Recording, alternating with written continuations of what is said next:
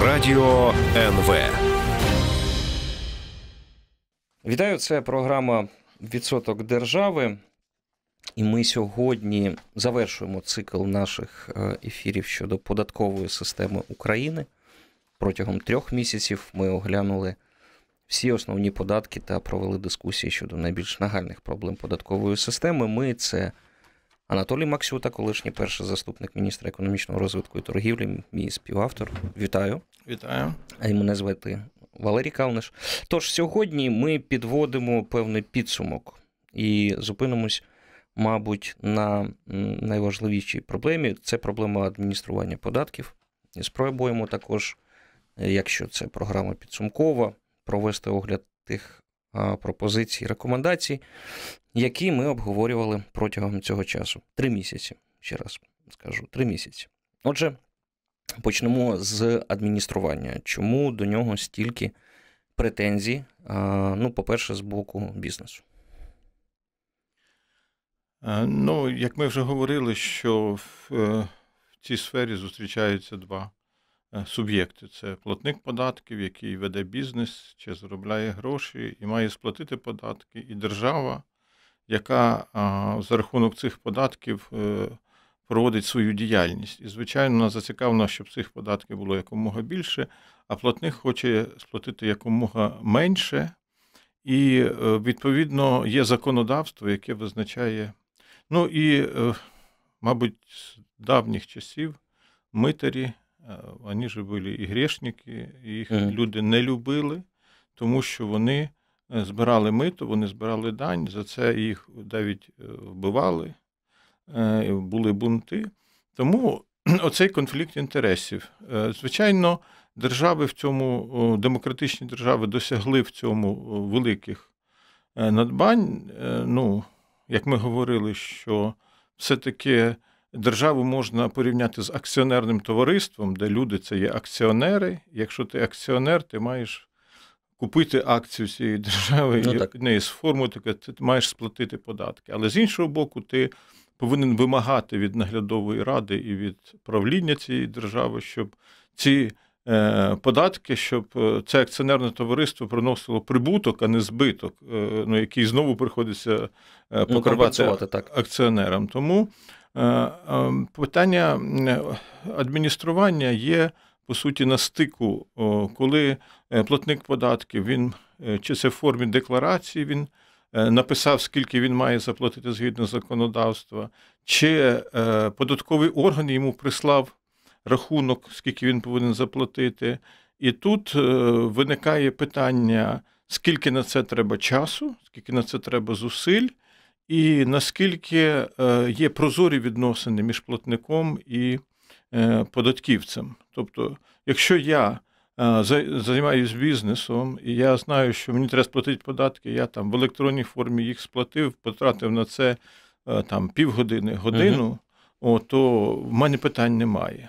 Але, ну, можливо, ми трошки про це поговоримо, що поки що в Україні умови адміністрування е, є важкими. Тобто підприємств, для підприємств це дорого платити податки. Вони вимушені, особливо пам'ятаєте, ми говорили податок на прибуток, вони подають разом з декларацією і всю свою звітність. І податківці в цій звітності е, копаються, знаходять там щось не так віднесено на затрати, а щось так. Потім у податківця є своя думка з цього приводу, підприємства є своя думка з цього приводу. Е, немає прозорого законодавства і консультацій підзаконних актів. Тобто, е, ну, в ідеалі кожен випадок, який є в житті, мав би податковою бути прописаний не просто е, теоретично, а на кейсі. Тобто, коли бухгалтер там чи хто, хто відповідає за податки, е, стикається. Тобто, наскільки я розумію, проблема не тільки і не стільки в борговому навантаженні, скільки в непрозорій процедурі його уплати. І це дуже така плутанина завжди там була. І е, я коли дивився, ну як це сплачуються податки ну, в мене бухгалтерія цим займається, але коли дивився, ну це дійсно такі танці з бубном. Саме з, точки зору зору такої простоти уплати. У нас цього немає. Є якась форма, до чого нам треба прагнути, ну, яку можна вважати доброю формою адміністрування податків взагалі? Ну, перше, є ну, певні оцінки міжнародні країн, які е, е, відносно сплати податків. Ну, Основний це у нас є doing business або легкість ведення бізнесу, де Україна зробила певний прогрес. Ми зараз на 71-му місці, е, хоча не виконали те, що було в стратегії 2020, там, здається, ми десь мали війти чи в 40-ку, чи в 50-ку. Ну, ну, у нас ще рік є. От. І якщо подивитися, то найбільш такі досконалі е, е, податкові системи це е, ну, от, е, держави так званої британської співдружності, чи які там були, чи які там є. Е, в них е, і ну, азійські країни, які перейняли передові. Е, тобто, до чого варто прагнути? Варто прагнути до того, щоб і е, платник податків якомога менше часу тратив.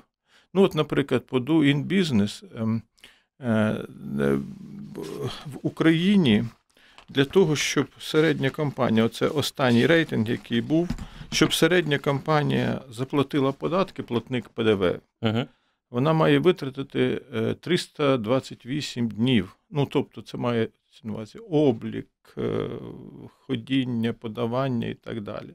Наприклад, е, той же самий Китай 142, Швейцарія 63, Білорусія менше, інші країни. Тобто, оце є адміністрування. Це те, наскільки ну, наскільки держава тяготіє над платником е, податку. І хоча ми там знаходимося на 54-му місці, тобто ми краще, ніж середній наш uh-huh. індекс, але от по цьому показнику якраз адміністрування тягне нас щодо податкового навантаження, щодо ставок, е, що, воно більш-менш нормально, але е, саме адміністрування. І от я з практики ну, пам'ятаю, коли там приходять податківці на підприємство і починають Е, дискутувати з е, бухгалтерами щодо тих чи інших витрат. Угу. І чому так? Тому що немає чіт, чіт, чіткого порядку. Ну, Хтось який... трактує закон в свою, на свою користь. Да. А судова система працює також погано. І тому, коли йдуть в суди, там теж йдуть потім апеляції. Тобто, ну, спла... сам процес сплати податків стає ну, не святом, як до цього ми прагнемо, да? а стає такою важкою рутиною, а деколи просто дратує бізнес. Оце, до речі, філософське питання. На практиці податки сплачуються чи стягуються? Це, Це цікаве питання. В ідеалі вони мають сплачуватися але в житті вони, е, ну, як правило, стягуються. Е, і навіть є такий термін наповнення бюджету. От uh-huh. коли чую термін наповнення бюджету, я собі уявляю ну, таку діжку, знаєте, е, неповну. І от її треба наповнити. Тобто розміри діжки вже задані наперед. Uh-huh. І от ходять податківці з відрами і наливають туди податки щоб її доповнити до кінця. Але в мене виникає питання: хто задав розміри цієї діжки? Тобто, отут дуже велике питання це взаємодія між, е, скажімо, податковими органами і органами прогнозування. Наскільки правильно спрогнозований ВВП, наскільки правильно спрогнозовані доходи бюджету настільки податківці зможуть працювати або коректно, або некоректно. Тобто, з одного боку, да, ми прагнемо до того, щоб податки сплачувалися максимально, щоб в тіні не було нічого. Але не можна допустити того, що реально, наприклад, в економіці нараховується там 300 мільярдів, а у нас план стоїть 350. Що будуть робити податківці? Вони будуть ну, вигрібати дно. Тобто ну, вони будуть е, ставити плани для платників податків, і таким чином е, будуть переплати. Угу. З іншого боку, якщо ми бачимо, що податки нараховуються, але не сплачуються, тоді виникає недоїмка, тобто е, несплачені податки. І от оцих, оцих дві речі. Їх потрібно мінімізувати. Ну, це так, як для підприємства дебіторська і кредиторська заборгованість. На жаль, от якраз у відносинах платника податків і держави ну, ці питання не, не до кінця врегульовані. Коли кажуть про о, електронізацію взаємовідносин платників і органів адміністрування, це, це вихід, це коштовний вихід, скільки він коштує взагалі, якщо зробити ну, саме податкову службу, сервісну службу, якою ти не бачиш, якою ти не види, з якою там бізнес не спілкується, а спілкується з комп'ютером. Це, Це вихід для України. Ну, в принципі, ну, я вважаю, що так. Ми повинні йти на електронізацію чи діджиталізацію. Діджиталізація. От. Як як кажуть, елект... Е, да. Але ну, ми повинні розуміти, що, ну, по-перше, це коштує грошей, і повинні рахувати, ну, скільки це це буде коштувати. От я я колись працював завідуючим райфінвідділом, у мене в одній маленькій будиночку вміщалися е, і бюджетники, і податківці, і ревізори, і всі. Ну, Це була ще держава, було все одержавлено. Але сьогодні в нас ось митників і податківців е, е, фактично 41 тисяча. Угу. Ну, це багато. Треба розуміти, якщо ми перейдемо на електрони, е, їх має бути очевидно менше. Ну, практика показує, що електронізація сама по собі не зменшує кількість персоналу. Ну, Тому що, ну, я пам'ятаю, ми колись складали в бюджет ще до того, як з'явилися комп'ютери. І от ми складали один проєкт бюджету і несли його прем'єр-міністру, він його підписував. А коли з'явилися комп'ютери, коли ти несеш бюджет, тобі кажуть, а ти можеш оце поміняти, а це поміняти, а це поміняти. І в результаті, ну, відверто кажучи, якість його стала гірша, тому що всі хочуть, всі зрозуміли, що комп'ютером можна це все змінювати. Так само і тут. Безумовно, для платника податків не зустрічатися з податківцем це ідеальна е, ситуація, якщо він чесний платник податків. Але якщо е, все одно перевірки вони нікуди не дінуться, і тут дуже важливо, наскільки кваліфікованою буде податкова служба, наскільки вона зможе застосувати ризик підхід. Ну, що таке ризик підхід? Ми розуміємо. Тобто, з великої сукупності е, випадків, да, угу. ми Обираємо. вибираємо аномальні випадки і туди йдемо, і там перевіряємо. По-перше, їх треба знайти, їх треба вибрати. Е, це мають бути люди кваліфіковані. І, от, до речі, е, щодо всіх реформ і цих ініціатив, які зараз ми чуємо. Мене найбільше турбує, хто це все буде робити. Угу. І е, особливо от ініціативи з приводу того, що давайте ми спростимо е, звільнення державних службовців. От, е, ну, Для мене це нонсенс. Ну, ми не Взагалі, держави європейські, державна служба це служба, з якої звільнити важко. Чому? Тому що держ... людина служить державі, не своєму начальнику вона може підійти до начальника і сказати, ваше е, доручення є незаконне, я його виконувати не буду. Якщо ми спростимо, спростимо звільнення, що скаже начальник? Ну, якщо ти виконувати не будеш, то я тебе звільню завтра. Легко звільню. Легко звільню. І що ми зробимо? Що вийде? Державна служба почне стане не державною, а стане, типа. Е, знаєте, приватних армій, Патронатною Прива, приватною службою даного керівника. І зміниться керівник, буде змінюватися. Тому мені здається, тут треба. Е, з одного боку, я розумію, що є бюрократія, є люди засиджуються і в них замилюються очі, там вони не хочуть над собою працювати. Але в принципі державна служба має бути постійна і особливо податківці, які е, мають контакт з платник з бізнесом. Ага. І коли ми звільняємо податківців, да, то ми розуміємо, що кожен податківець думає про те, як йому жити далі, і це може бути дуже великим корупціогенним фактом. Давайте зробимо паузу. Це програма Відсоток держави. Ми скоро повернемось. Ми продовжуємо програму Відсоток держави. Анатолій Максюта, Валерій Калниш в студії. Давайте потроху е, переходити вже до підсумків.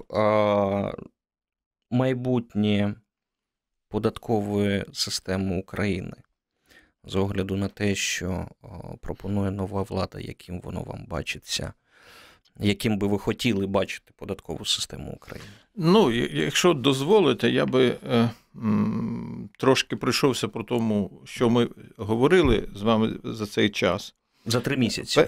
За три місяці. Ну, перше, я нагадаю, що ми почали з того, що таке бюджет, і що це. І хочу нагадати, що е, Міністерство фінансів, яке так е, багато говорило про трирічний бюджет, що його треба запроваджувати, е, але в цьому році немає бюджетної декларації. Трирічної. Більш того, нова влада, нові депутати сказали, що вони до 15 вересня подадуть проєкт бюджету, як це виписано в в законодавстві, і там дійсно немає трирічного бюджету. Є бюджет на рік. Все. Ну і е, чому потрібна декларація? От, податкова, Яка буде податкова політика, про яку ми зараз говоримо, да, і яка вона буде на три роки? Ми не знаємо. Ну, а в принципі, уряд мав би її е, задекларувати. Верховна Рада мала би на це подивитися, внести свої корективи, і тоді вже бюджет і вся політика економічна, соціальна. Має ґрунтуватися на певних ресурсах, які будуть в державі. Тому що мене, от, ну, відверто кажучи, трошки лякає. Я вже це бачив не раз. Знаєте, коли приходить от нова влада, особливо молоді люди-реформатори, да, вони зразу ну так широкозахватно беруться проводити всі реформи, які угу. потрібні в державі. Потім на якомусь етапі вони розуміють, що гроші в них є ну ровно там на одну-дві. Ну і виникає питання, що робити з іншими, або їх імітувати або або від них відмовлятись. Ну, відмовлятись важко, тому що вже проголосили, а імітувати, ну, скоріше всього, так і імітують. І от е, е в результаті не виходить нічого. Тому е, от мені здається, що е, бюджетна декларація вона якраз повинна показати, яку проблему держави має вирішити, ми маємо вирішити uh-huh. в наступному році. Це має бути одна, дві Ну, це з досвіду тої ж самої Великобританії, інших країн. Вони беруть одну ну, ну для нас проблема дороги. Да? От Ми в наступному році вирішуємо проблему дороги. Всі інші проблеми ми знаємо їх, але ми їх ставимо через рік. І люди бачать, що в трирічному бюджеті, от через рік ми будемо вирішувати там ремонту лікарень е, в броварах там чи, uh-huh. в усій країні. А от а через три роки ми будемо вирішувати там проблему дитячих садків, забезпечення дитячими садками всіх е, юних е, громадян нашої країни. А якщо цього немає, е, то намагання вирішити всі питання вони приводять до того, що не вирішується жодне. Жодне питання. І ми дороги будуємо, будуємо. Але е, зауважу стосовно доріг, а у мене на пам'яті журналістській це вже буде третій президент який ставить, ну так, ідею створення і будування доріг в Україні першочерговою задачу. Але у жодного поки що не вийшло, і у жодного уряду поки що до кінця не вийшло ті реалізувати ті плани. Тому планувати це добре. Я не розумію, що відбувається після того, як влада, будь-яка влада задекларувала а, такі благі цілі, але потім вона не виконує ці, ці цілі, і вони якось так відступають від них. Потім, коли вони звітують, вони знаходять ну, масу якихось виправдань для того, чому їм це не вдалося. Чому так відбувається? Ну тому що я ж кажу, одна справа, ти е, знаходишся в опозиції, або ти експерт, або ти там аналітик. Да? І ти роз, про щось розповідаєш. Ну, от я я вам розповідаю ну, спокійним серцем, тому що я не роблю це. Я просто даю оцінку. Інша справа, коли людина заходить е, в робочий кабінет і перед нею постають реальні проблеми. Перша реальна проблема це дефіцит коштів. І так. вона починає думати, звідки їх взяти. Давайте підвищимо податки. Він каже, ні, податки не можна підвищувати, бо нас розірвуть. Хорошо, так ну, давайте запозичимо. Так слухайте, такі процентні ставки, що е, ну, якщо ми зараз кажемо, що будемо запозичити, вони ще їх піднімуть. Слухай, так а що робити? Ну і починається процес е, активного мишлення, ага. Е, що робити. Знаєте, колись я пам'ятаю, в нас ну, один міністр, з яким я працював, він прийшов перший раз в міністерство Міністерство економічного розвитку ну, велике, там тисяча, більше тисячі людей. Каже, що ці люди тут роблять? Їх треба скоротити. Я кажу, давайте попрацюєте трошки, і ми повернемося до цього питання. Давайте не зразу, не в перший день скорочую.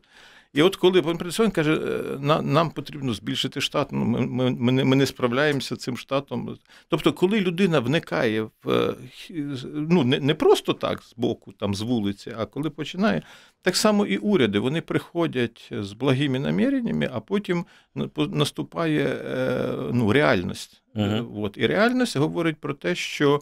Е, економіка це задоволення безмежних потреб в умовах обмежених ресурсів. І е, часто замість того, щоб збільшувати е, джерела, ну якби працювати з корнями. Угу. Всі намагаються тягнути гичку доверху і виривати рослину. Якщо у нас, до речі, пішла розмова, ми повернемось до аналізу наших ефірів. Ну, мені це подобається. А якщо ми зайшли туди, чи не є ті ж міністри, ті ж прем'єр-міністри заручниками системи, що вони ну, вони стикаються, коли їм кажуть, дійсно кажуть, що от без цього департаменту ну все, ну ми ніяк не зможемо. І таким самим чином система, неефективна система захищається. Та складається така ну, така ситуація, коли прем'єр-міністр хоче, система так спротив чинить, і потім так воно все і помирає. Ну, Дивились серіал прем'єр-міністр, да, прем'єр-міністр. Так? Mm. Ось ось так, коли система каже: ні-ні, ні, ні, це тимчасовий хлоп, ми його перетерпимо, ми якось йому розповімо, як це працює, він погрязне, потоне в, в цій бюрократії, але система, сама система збережеться. Е, безумовно, я скажу, що проблема бюрократії вона існувала протягом всіх століть. І людина, яка заходить, і вона користується, так мовити, державним патронатом, державними ресурсами, це не твої зароблені гроші. Да? Це, це ти, ти uh заходиш і от там там є. Те, От Це питання є, але потрібно розуміти, що абсолютно бізнес-підхід до державного управління він не, неприйнятний. Тобто, ну, е, все-таки держава це є певне, ну я би так сказав, е, е, сонце сонячної системи. Тобто планети повинні навколо чогось крутитися, тому що якщо не буде сонця, вони просто все поулітають в космос. От, Тому ну, держава вона має бути сильна і вона має бути. Е, ну, Я не ну, я в, в доброму розумінні. Тобто державні службовці вони повинні е, бути ну, вишколені, вони повинні бути аналітичними. І сьогодні Е, вони повинні розуміти, що взагалі в державі відбувається, що в бізнесі відбувається. Тому що, коли, наприклад, е, ну от я, я пам'ятаю, ми збирали бізнес там порадитись по якомусь питанню. Безумовно, є е, ну, цінні поради, але угу. вони ці. Цінні з точки зору конкретного бізнесу. Кожен бізнесмен намагається, прийшовши там в кабінет міністрів, відстояти свою власну. Це природа бізнесу. Він не думає часто про суспільні інтереси. Він думає про інтереси свого бізнесу і як отримати прибуток чи вирішити якусь конкретну конкретну проблему. Але має бути структури, які мають опікуватися публічними інтересами чи суспільними інтересами. Ну, очевидно, це певна категорія людей. І їх, коли ми кажемо про конкурси, то конкурси не тільки повинні визначати там знання мови чи. Uh-huh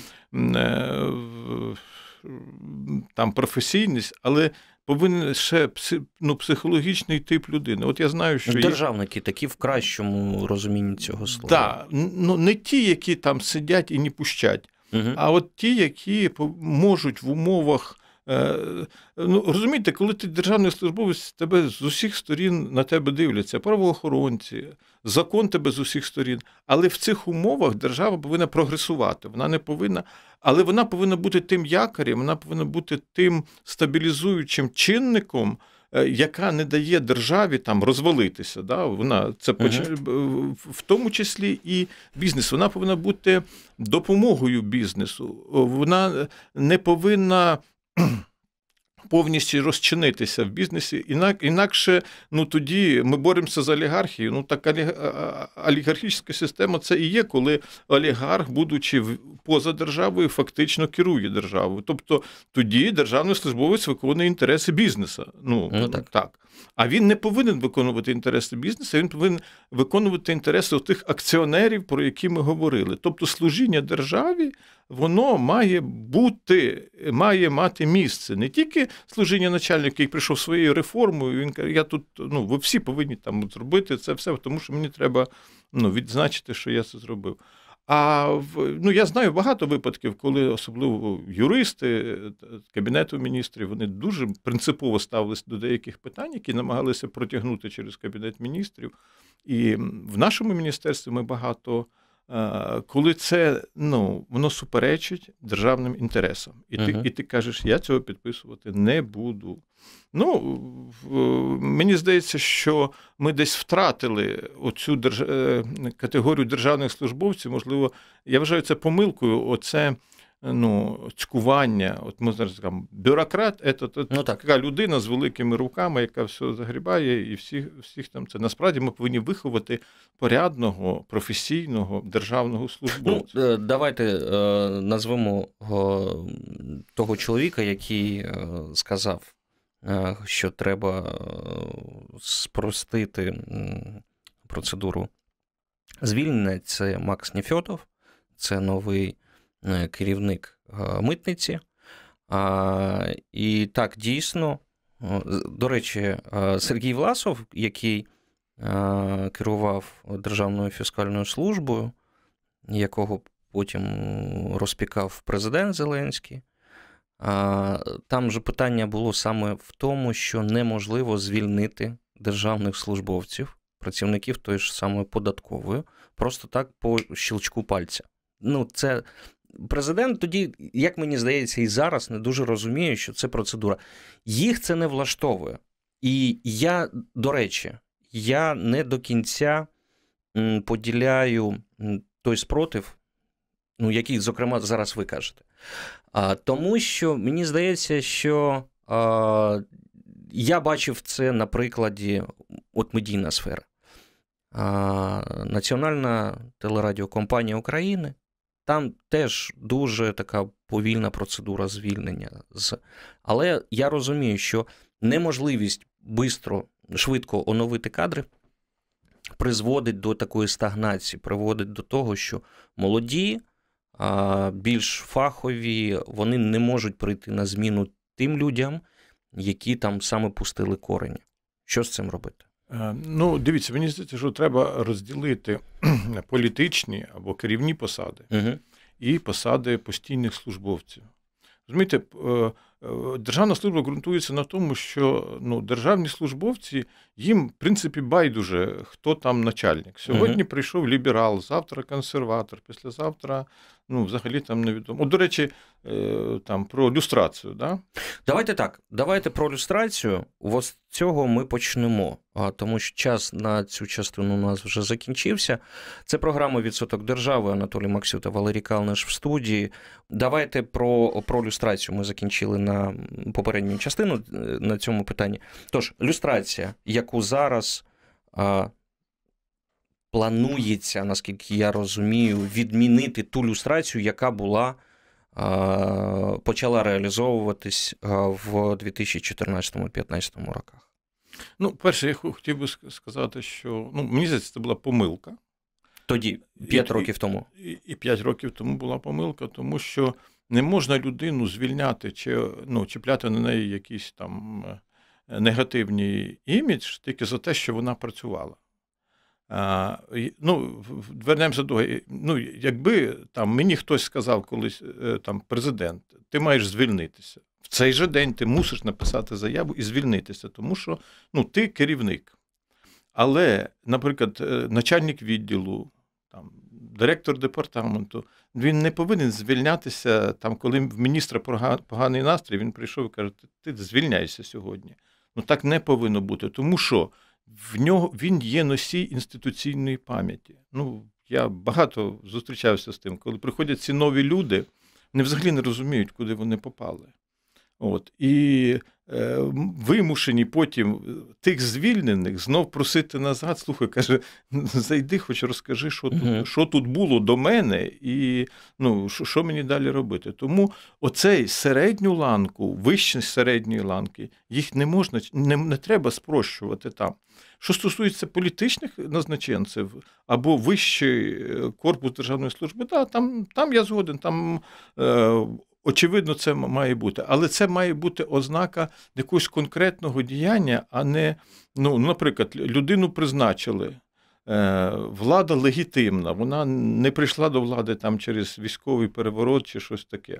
Влада легітимна, людина служила. Потім їй кажуть, ми вас люструємо через те, що ви працювали, що ви на роботу ходили, що ви виконували якісь обов'язки. Претензії є. Ні, ну претензій немає, ну ви ж там були. Ну, зауважу, що а, нова влада наступає на ті ж граблі зараз, е, як і попередня влада, тому що зараз є ініціатива люструвати всіх тих, хто був, е, виконував обов'язки, був навіть обраним народом в останні 5 років, і що вони не мають права бути і займати якісь керівні посади. Давайте повернемось до податків. Да. Давайте Ну, до перед податків. цим я хотів нагадати відому древню прислів'я, що е, той, хто посіяв вітер, народить Да, бурю. народить бурю. Тобто Це вони так. пожинають. І якщо повернутися до податків, е, е, ну, я нагадаю, ми говорили про податок на доходи фізичних осіб. Якраз цей податок є сьогодні предметом ну, такого обговорення.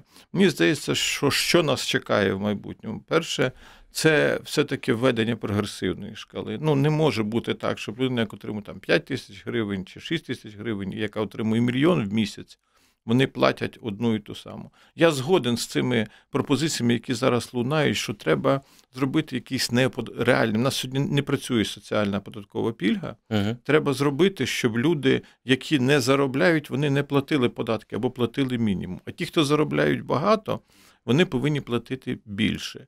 Ну, далі питання техніки, і е, тому що ну, з одного боку не можна відбити в людей бажання заробляти.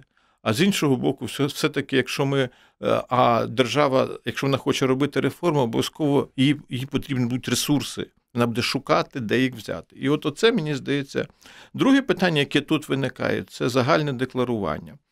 В принципі, це правильно. Це, це, я, я, отут мене турбує якраз кваліфікація, ну так само, як і з амністією. Е, Мене турбує кваліфікація нашої податкової служби, чи зможе вона це все переварити. Тому що ми бачимо, що деякі новшества, які от там введення по- податків там і на майно. І, і на землю. Просто податкова служба не переварює це. Тобто люди там плинність кадрів, там немає цієї інституційної пам'яті, і ем, ну просто платники податків або страждають, або просто не платять нічого. Мгм. І от тут дуже важливо, щоб е, ну, ці реформи не дискредитувалися, поки що ми не бачимо ясної картини, як це все буде відбуватися. І оце мені здається, що тут потрібно було б зробити е, в першу чергу. Ну і, і вже відносно цього, ем, е, так само з ФОПами. Ну, так, з ФОПами. Очевидно, треба. Непроста історія. До речі, на, на цьому, на минулому тижні була з ФОПами, що нібито вони повинні е, будуть сплачувати якісь гроші за е, зняття готівки, та що вони, Не- вони не, не можуть використовувати- використовувати ко- кошти свої. Ну, кошти. мені здається, що вже ну, там, Ну так, це е, потім На- Національний банк розвіяв цю о, ініціативу стосовно того, що не можна використовувати кошти на власні потреби. Про, про це забули, але це був якийсь сигнал для ФОПів. е, Да, ну, мені здається. там просто треба чітко розділити. Дійсно, людина, яка є самозайнята, і вона в неї маленький бізнес, і вона не веде цю бухгалтерію, а платить свого доходу, своїх там 5%, 3% чи скільки. А і друге, коли під виглядом ФОПів йде мінімізація податків, і, по суті, є підміна, підміна понять. Оце треба розділити. Ну, там uh-huh. і питання касових апаратів і так далі. Оце треба розділити, і тоді, мені здається, ФОПи треба залишати для тих людей, які працюють там чи самі на себе, чи на, на ну, ще наймають невеличкий колектив людей. І їм нема смислу вести цю страшну бухгалтерію і е, сплачувати, потім мати питання з адмініструванням. Податок на прибуток е, підприємств. Ну тут основний виклик це введення податку на виведений капітал. Uh-huh. Ну, Моє відчуття, що він таки буде. Ну, в якомусь там урізаному, усіченому, не на всіх, можливо, там, ну, з огляду на втрати бюджету, але він все-таки буде. І я вважаю, що він потрібен, тому що сьогодні найбільша проблема України це інвестиції інвестиції як внутрішні, так і зовнішні. Якщо ми не створимо мову, щоб люди не виводили за кордон і не купляли там будинки в Лондоні, а все-таки інвестували в свої підприємства і мали це, то оце мені здається головне. І друге, так само, як от наступне ПДВ. Який є найбільшим податком сьогодні. Мені здається, що ПДВ перше воно залишиться, і всі ці е, дискусії з приводу податку з обороту, і не тому, що ПДВ хороший податок, він хороший для високотехнологічних е, країн. uh Тобто для такої країни, як ми, рентної, сировинної, він, по суті, скоріше е, ну, створює умови для корупції, ніж, е, ніж сприяє економіці. Але він залишиться просто тому, що ми стратегічно рухаємося в Європі, а в Європі він є. І ми будемо синхронізувати свою податкову систему з європейською системою. Але я би хотів сказати, що оці податки вони повинні починати працювати по-іншому. Там треба закласти стимули для інновацій, стимулювати приход інвестицій. Тобто їх не треба використовувати тупо як сокиру, да, яка uh-huh. там відрубає кусок доходу. А їх треба, ну, як лобзик, який би випилював е, саме конфігурацію того, що ми забираємо, і думати про не про обсяг податку, який надійшов, а думати про масу податкової бази, яку ми створимо в результаті е, правильної роботи з цими податками. Е, ну, По по акцизу. По акцизу ми з вами говорили. Мені здається, що тут треба подумати щодо темпів Ем, пришвидшення входження в Євросоюз і підвищення цих акцизів, мені здається, що е, країна може не витримати, люди не, не зможуть сплачувати. І ми вже бачимо в цьому році, що ми втрачаємо великі суми надходження акцизу. У нас падає виробництво, в нас з'явився. Якийсь шалений контрафакт, там цигарок і uh-huh. і горілки, і вони досягають там до половини ринку. В общем, тут щось не так. Тобто, з одного боку, держава повинна пресувати через електронний обіг е, марок, через е, облік спирту і так далі. А з іншого боку, все таки економічно треба підійти більш е, ну, до виважено, виважено до, до встановлення акцизів. Так ми ставок. приділили багато уваги стимулюванню інновацій. Якраз хочу повернутися для мене це одне з ключових питань податкової системи. Тобто ми повинні е, синхронізувати свої дії з нашими партнерами або конкурентними економічними на європейській площині і зробити все, щоб інноваційні товари виходили на наш ринок. Інновація це дорого. Це не це не дешево, це дорого. І якщо держава не стане поряд з бізнесом в тому, щоб е, запроваджувати інноваційні продукти через систему державної підтримки, через систему пільг, сама по собі пільга вона не є не хороша, не погана. Так як будь-який предмет, як цей мікрофон, залежно від того, що я туди говорю. Е, і так само пільга вона може бути погана, коли вона викривляє конкуренцію, коли я даю куму, свату, брату пільгу, а інші. Але вона може бути і дуже корисна, коли я стимулюю правильний розвиток е, економіки. І мені здається, що отут треба дуже уважно відноситися. Якщо ми побачили якусь технічну новинку, чи це електромобіль, чи це е, сонячна батарея, чи це е, якісь, якась інша технологія, яка покращує ту, чи це в харчові, чи це в якісь будь-які Ми повинні її підтримати, в тому числі через низькі податки, можливо, навіть через звільнення. І тоді виграємо в кінцевому рахунку більше, ніж втратимо сьогодні. Тобто нам треба починати думати не тільки сьогоднішнім днем, але ну, як ну, кажуть, трирічним. з, да, звичайно, трирічним. звичайно. А, Рента податки, я буду вже групувати. Давай. Рента податки на екологію. Ну, Мені здається, що це саме ну, недодосліджена сфера нашого оподаткування, як і рента, так і екологія. Мені здається, що це буде е, стане свого часу питанням номер один. І ми, очевидно, будемо піднімати ренту для того, щоб її, особливо якщо це буде ринок землі відкритий, і е, земля буде продаватися, і почнеться її ціна підніматися відповідно. І е, потрібно буде думати Е, про це. Так само ми сьогодні розуміємо, що основні гроші десь там створюються в енергетичній сфері, але енергетична сфера це сфера подібна. Е, грошовому обігу. Тобто ти знаєш, що це є, але ти його ніколи не ну, ти його не бачив. Так само і там газ, електроенергія і так далі. Тому мені здається, що і так само екологія. Я на вихідних проїжджав е, з Узина в сторону Каргалика туди. Да? От там, коли Узина такий сильний запах, е, цей, ну, такий дуже неприємний. Uh-huh. Ну, Це курячі ферми викидають там оці результати діяльності. Да? От такі, такі речі. Е, очевидно, ми повинні про це думати, і чим більше ми почнемо економічно рости, тим більше ми ну, ми будемо в якійсь мірі загажувати е, навколишнє середовище, і тому виникає питання підвищення Е, але з іншого боку, держава також повинна допомогти бізнесу правильно змінити свою технологію виробництва для того, щоб вона була дружня до екології. Місцеві податки, ну вважаю, що сьогодні вони практично не працюють як місцеві податки. Е, ми говорили про те, що ну, очевидно, деякі такі, як акциз, ну, він повинен бути відозмінений податок на майно. Ну, треба спробувати його або реально запровадити, або, можливо, замінити його чимось іншим. Мені здається, що перспективним є місцева надбавка на доходи фізичні, на податок на доходи фізичної сили, що особливо, мені здається, в скандинавських країнах це практикується. Тобто є державна ставка і ще мають право місцеві е, вводити. Там база одна. І тоді місцеві органи влади будуть зацікавлені в тому, щоб більше був фонд оплати праці, щоб люди. Пане Анатолію, у нас залишилась буквально хвилина. Якщо от ось підсумувати, є щось так на 40 секунд, я 20 секунд собі залишу.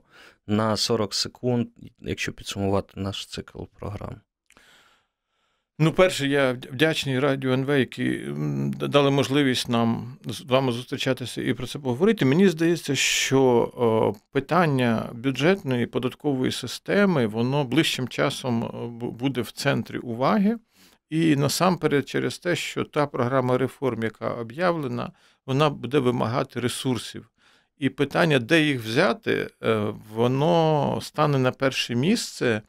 І я дуже сподіваюся, що те, про що ми говорили, ми не ну, я не ставив за мету технічно описати податкову систему чи розказати, як можна там уникнути податків, чи це.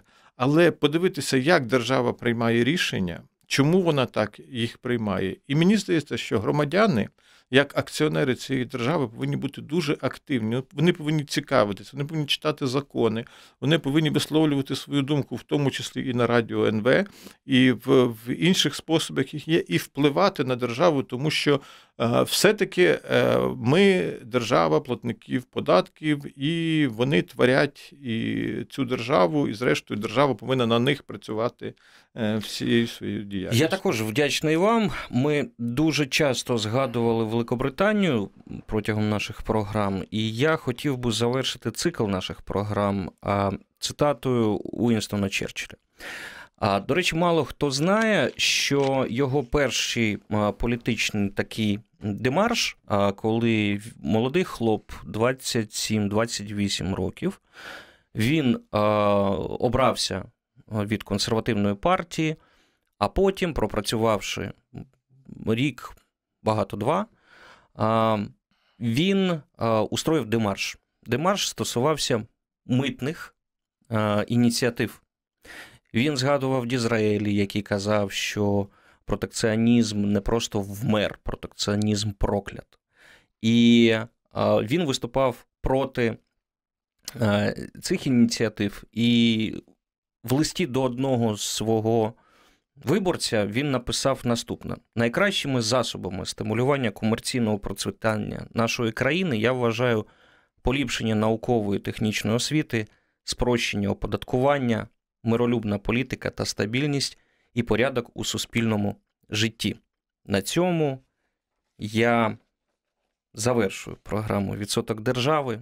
Я вдячний, дуже вдячний Анатолію Максюті, колишньому першому заступнику міністра економічного розвитку і торгівлі. Це Радіо НВ. Мене звуть Валерій Калниш. Слухайте Радіо НВ завжди. Радіо НВ.